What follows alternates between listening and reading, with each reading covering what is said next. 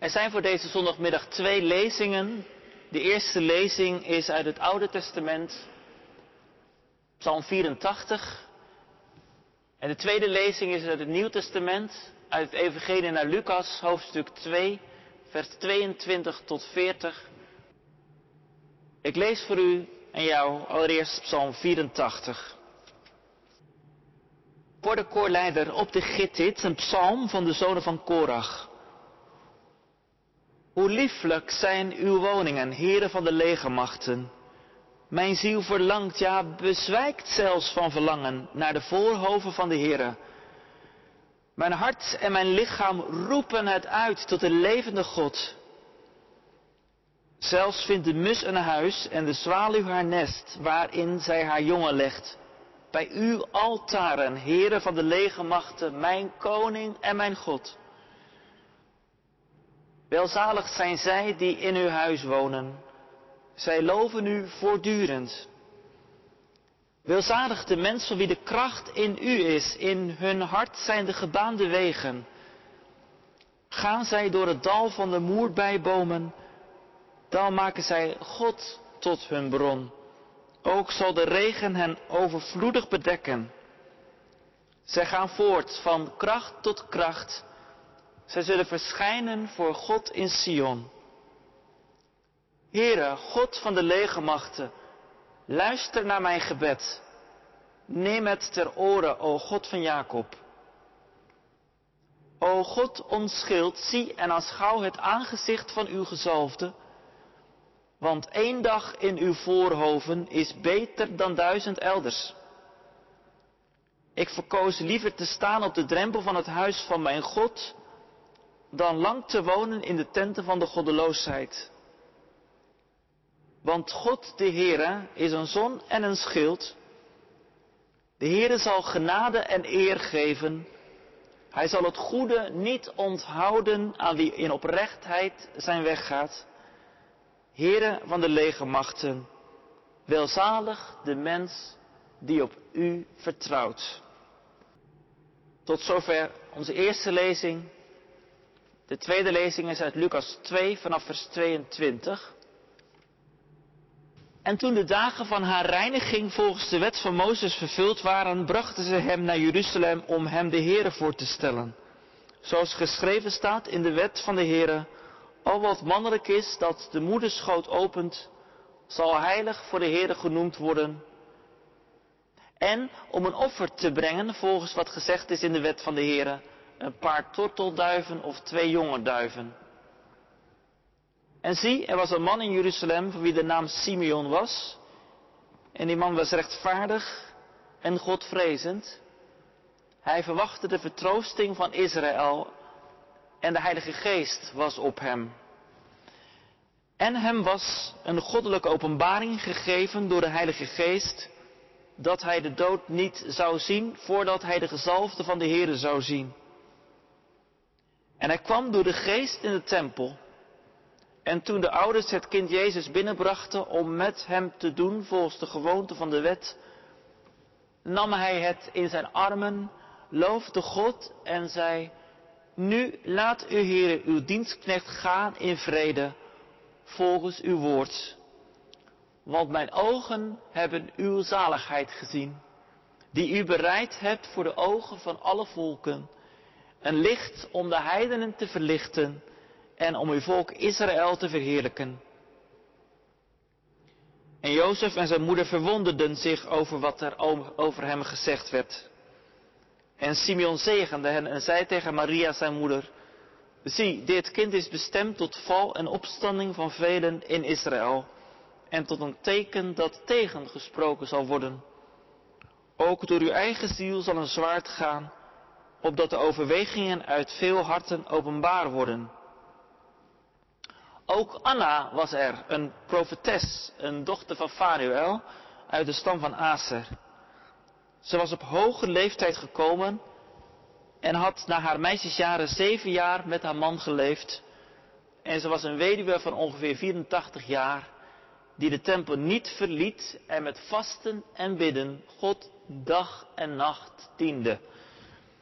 En zij kwam er op dat moment bij staan en beleed eveneens de Heere, en zij sprak over hem tot allen die de verlossing in Jeruzalem verwachten. En toen zij alles volbracht hadden wat er volgens de wet van de Heere gedaan moest worden, keerden zij terug naar Galilea, naar hun stad Nazareth.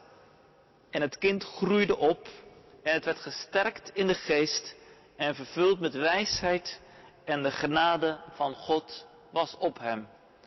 Tot zover de lezingen uit het woord van God. En we zijn zalig als we deze woorden horen en ze ook in ons hart bewaren.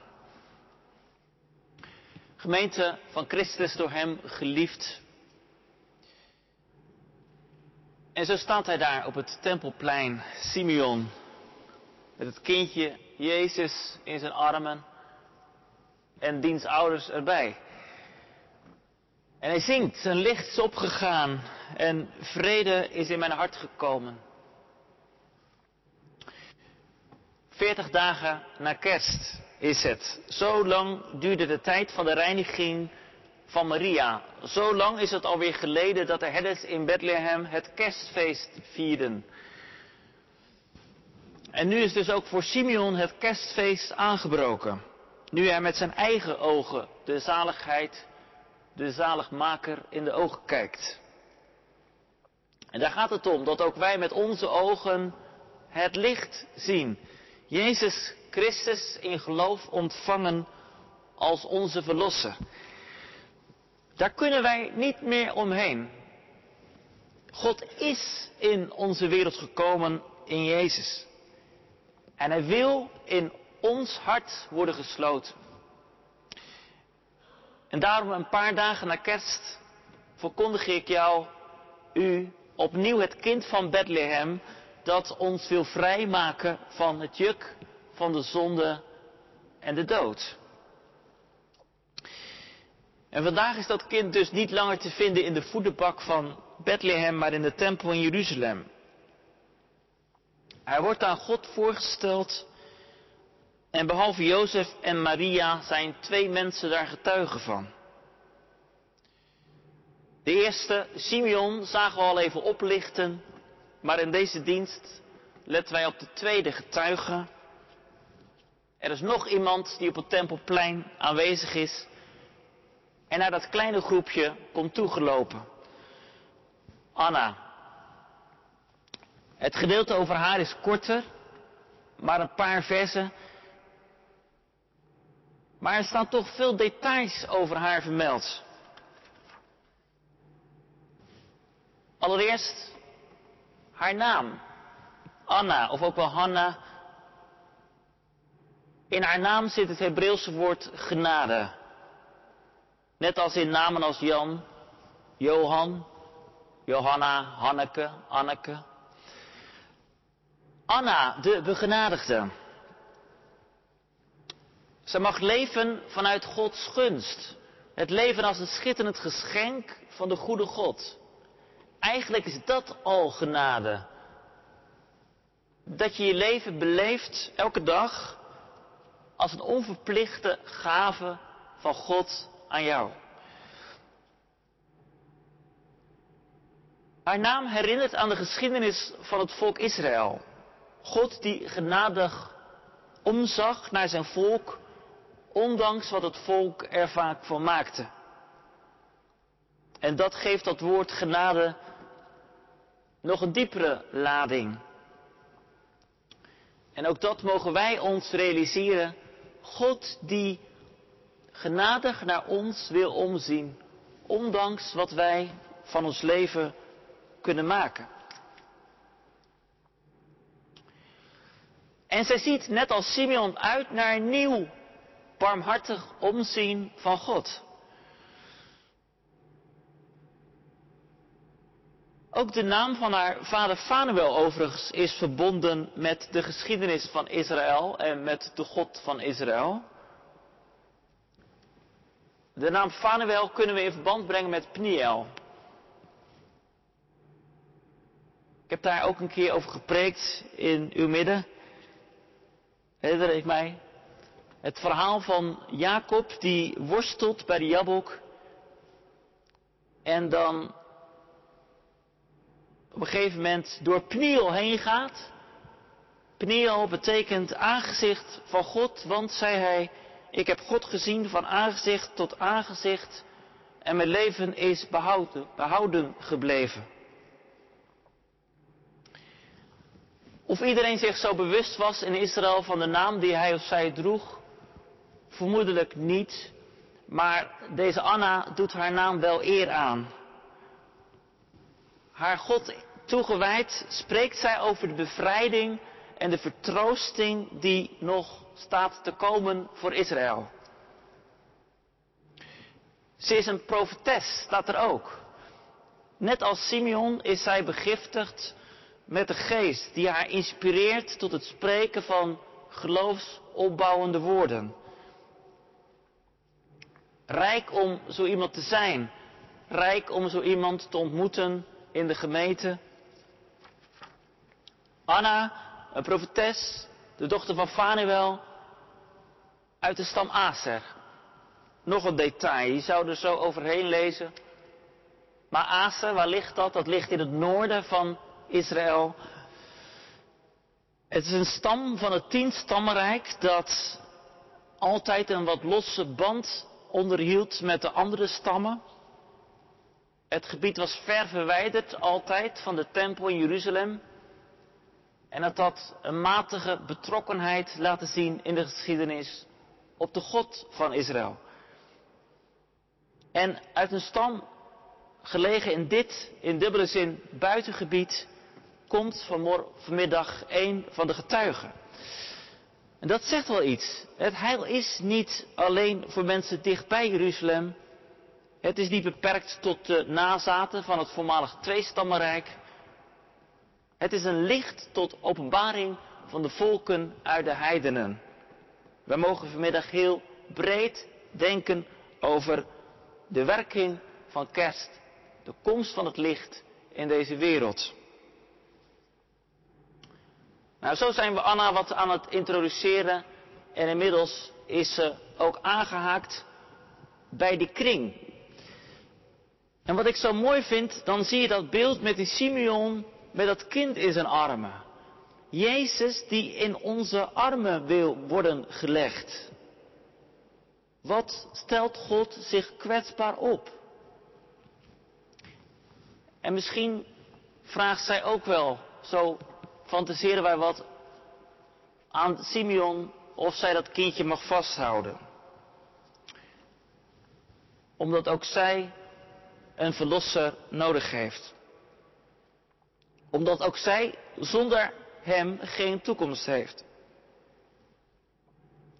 Een kleine jongen van nog geen zes weken oud in de broze armen van een oude weduwe. Ja, want van Simeon weten we het niet zeker, maar van haar weten we dat ze oud is. vierentachtig jaar oud, althans volgens de Herziene Statenvertaling, volgens de vertaling van eenenvijftig ook.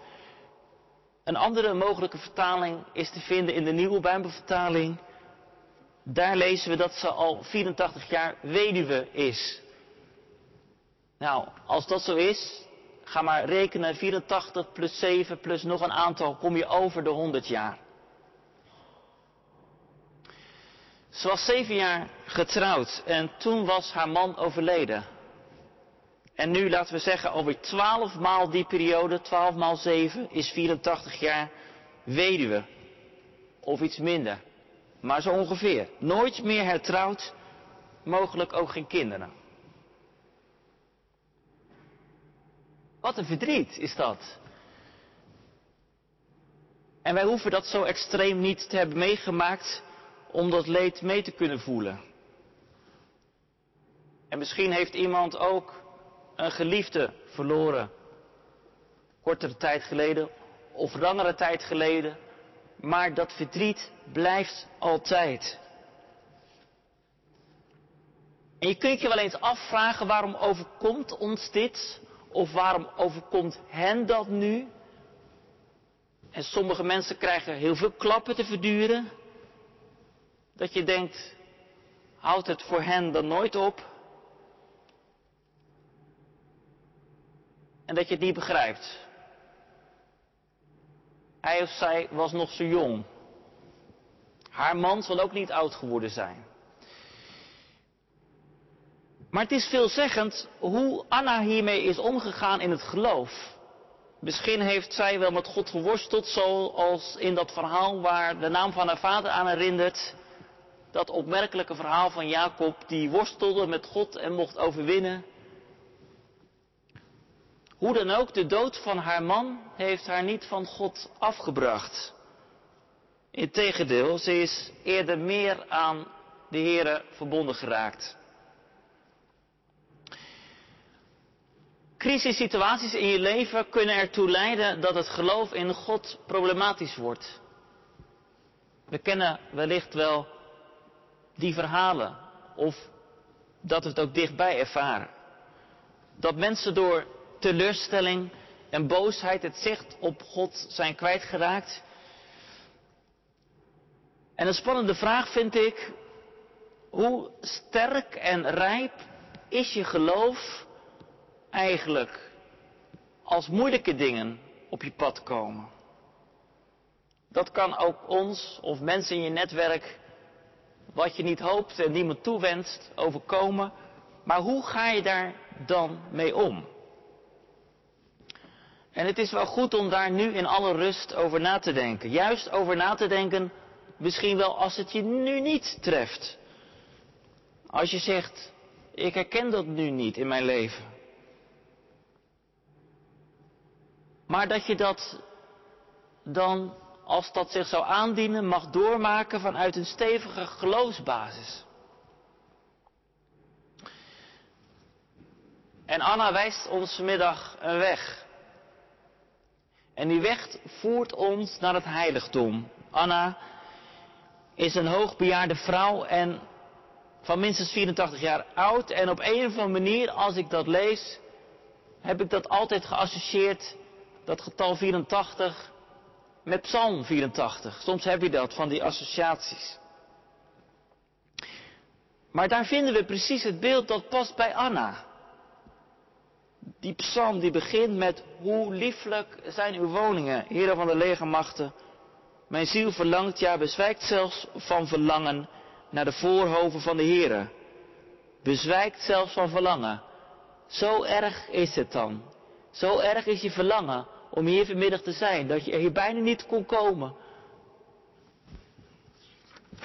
En dat typeert Anna. Dag en nacht.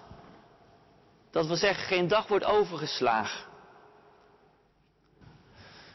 Als je bij haar op willekeurig moment op bezoek zou gaan, dan zou je geheid voor een dichte deur komen te staan.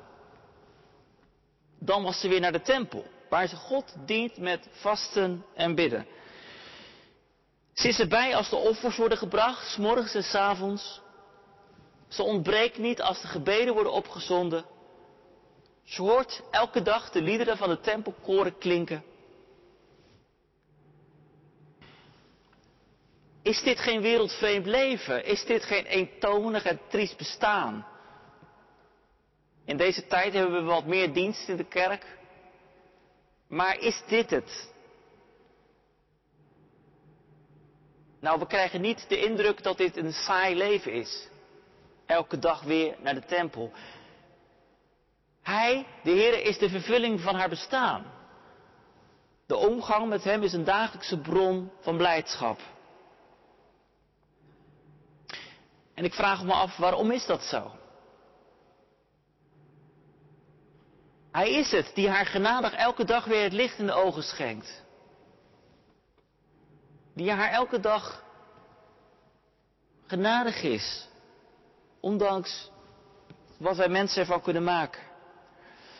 Maar dat is niet het enige, want ze ziet ook uit naar een nieuw handelen van God. En dat hield haar op de been. Dat brengt haar op de been, elke dag weer richting de tempel, voor wat God nog gaat doen. Ze leeft van verwachting. Ze leeft toekomstgericht. Terwijl ze al zo op leeftijd is. Verwachting voor troost, voor Israël, maar ook voor zichzelf. Misschien dachten de mensen, die Anna, die heeft het beste gehad. En wat verdrietig dat het geluk zo kort voor haar duurde. Wat heeft zij een moeilijk leven gehad, als op jong haar man overleed. Zo wordt er in onze maatschappij gedacht als we oud en rimpelig geworden zijn, als cosmetische ingrepen niet meer baten, dan is het beste ervan af. Of als ernstige ziekte ons lichaam sloopt, kunnen we er maar beter een zacht einde aan maken. En zo wordt ook op ons aangedrongen om dat toch zeker te overwegen, hoor ik steeds meer in het pastoraat. Een uiterst trieste ontwikkeling. Al te snel wordt het leven door mensen als zinloos beoordeeld, als de vitaliteit afneemt, als het geheugen achteruit loopt of als we in eenzaamheid onze dagen moeten slijten. Maar gemeente, wij ontmoeten vanmiddag een vrouw op leeftijd gekomen die daardoor de genade van God niet in meegaat.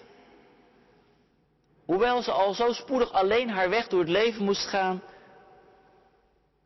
Nee, zij zou zeggen, het beste komt nog. Er komt nog iets.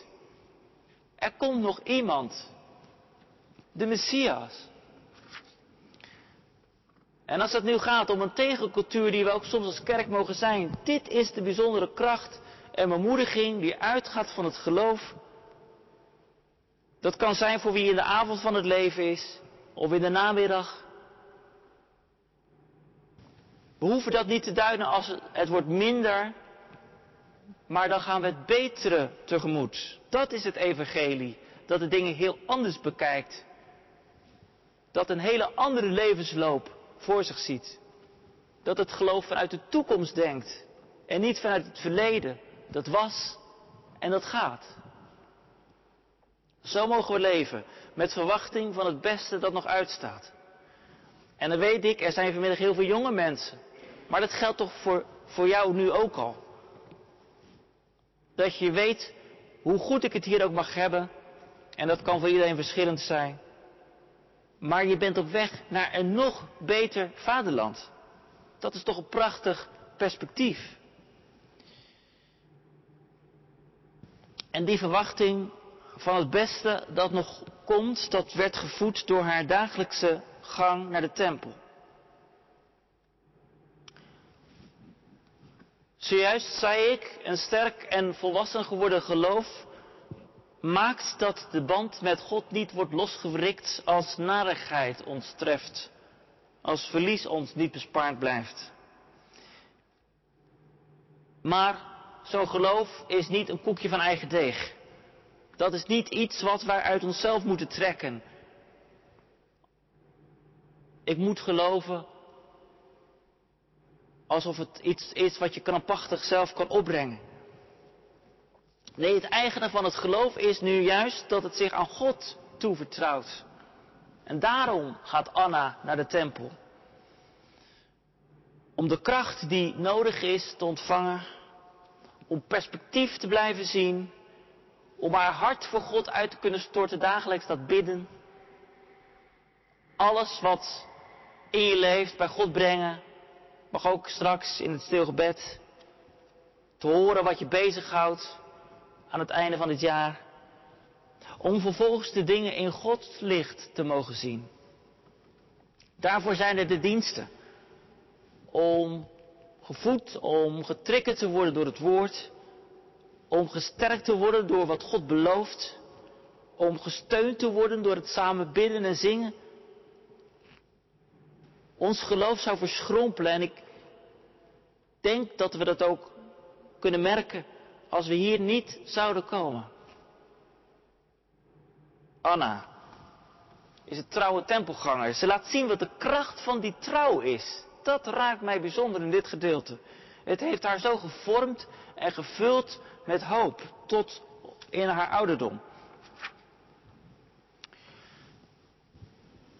Dat gaan naar die tempel, dat doet ze niet alleen, dat doet ze niet in de eerste plaats voor zichzelf. Dan zouden we nog kunnen zeggen, de kerk is voor een bepaald soort mensen. Maar dat gelooft u ook niet, dat dat zo is. Het zou dan alleen geschikt zijn voor mensen die dat nodig hebben. Die een stukje troost nodig hebben. Nee, Anna is allereerst gericht op God. Ze dient God dag en nacht met vasten en bidden, staat er. Dienst aan God, dat is eredienst. Dat is voor iedereen van toepassing. God heeft iedereen iets te zeggen. En wat hij zegt zal ons goed doen, dat is wel zo.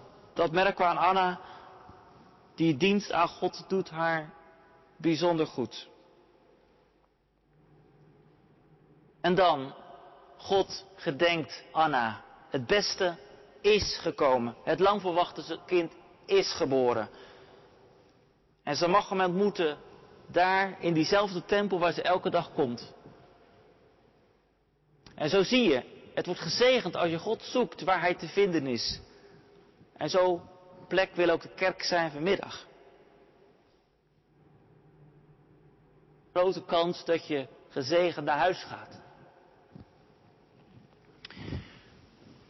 Maar meer dan de tempel is hier, het kind dat een nieuwe tijd inluidt. Een blijdschap komt over Anna, nieuwe energie stroomt door haar heen. Het is alsof haar jeugd die al lang achter haar ligt zich weer vernieuwt als een arend. Om te spreken met Psalm honderd drie. En zij looft God, hij is gekomen in zijn zoon. En staat er, ze sprak over dat kind tot allen die voor Jeruzalem verlossing verwachten. Vroeger sprak ze over de verwachting voor Israël. Nu heeft ze de mond vol over de vervulling ervan. Met nieuw elan brengt deze oude weduwe, deze profetes, het nieuwtje van de dag. Het beste is gekomen, mensen. Wat ik mooi vind, je bent nooit te oud om iets voor God te betekenen. Je bent nooit te oud in de gemeente. En wat Anna daarbij geholpen heeft, is dat ze zichzelf elke dag erin getraind heeft om in haar geloof vitaal en vruchtbaar te blijven. Hoe is dat voor ons? Spreken wij ook met elkaar over dat kind? En met anderen.